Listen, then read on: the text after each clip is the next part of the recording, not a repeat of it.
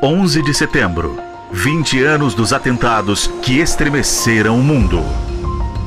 Pouco antes da meia-noite do dia 30 de agosto, o general paraquedista Chris Donahill entrou no cargueiro C-17 e se tornou o último soldado norte-americano a deixar o Afeganistão.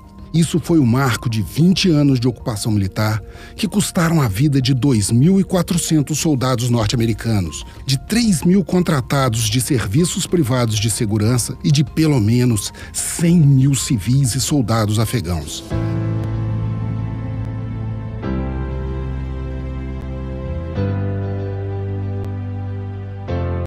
Atrás do general ficou o mesmo grupo que o ex-presidente George W. Bush jurou expulsar após os atentados de 11 de setembro de 2001, os talibãs. O grupo, de inspiração religiosa fundamentalista, chegou ao poder no Afeganistão em 1996. Assim como os adversários que derrotou, ele foi forjado na guerra do Afeganistão contra os russos nos anos 80 quando os Estados Unidos armaram os chamados Mujahedins para desgastar os soviéticos, os maiores inimigos deles durante a Guerra Fria.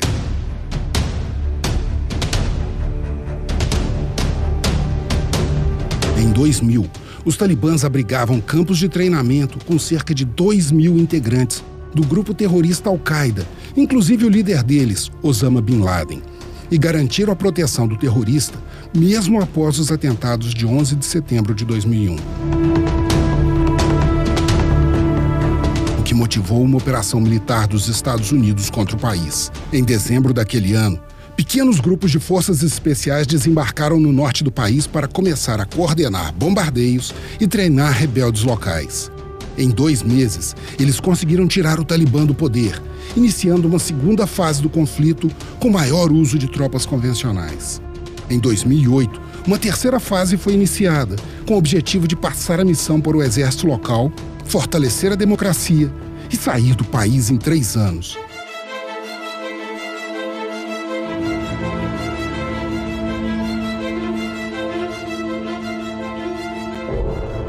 Mas não existe algo como um Afeganistão coeso.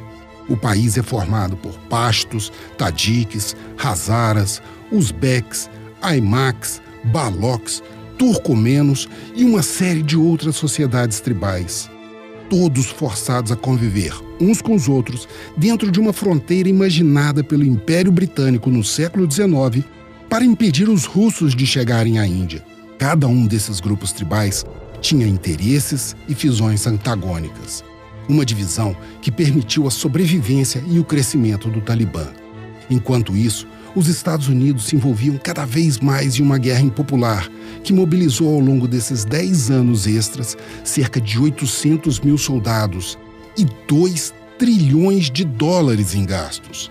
Em 2020, Donald Trump se reuniu com lideranças talibãs e assinou o cessar-fogo em Doha, no Golfo Pérsico, dando a trégua necessária para os fundamentalistas se organizarem, desenvolverem maior capacidade de negociar com potências regionais como China e Turquia e adotarem, pelo menos no discurso, uma atitude menos hostil ao Ocidente e aos direitos humanos.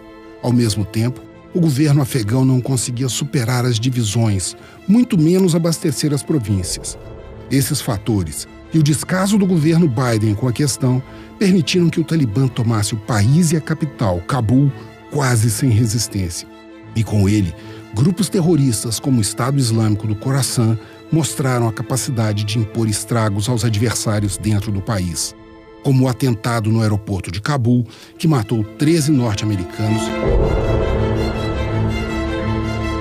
dezenas de afegãos e acelerou a retirada dos Estados Unidos do país. Isso levantou a questão: como será o terrorismo com o Afeganistão novamente controlado pelos talibãs em um eterno retorno ao 11 de setembro? Mas isso será tema do próximo episódio da série especial sobre os 20 anos dos atentados aos Estados Unidos.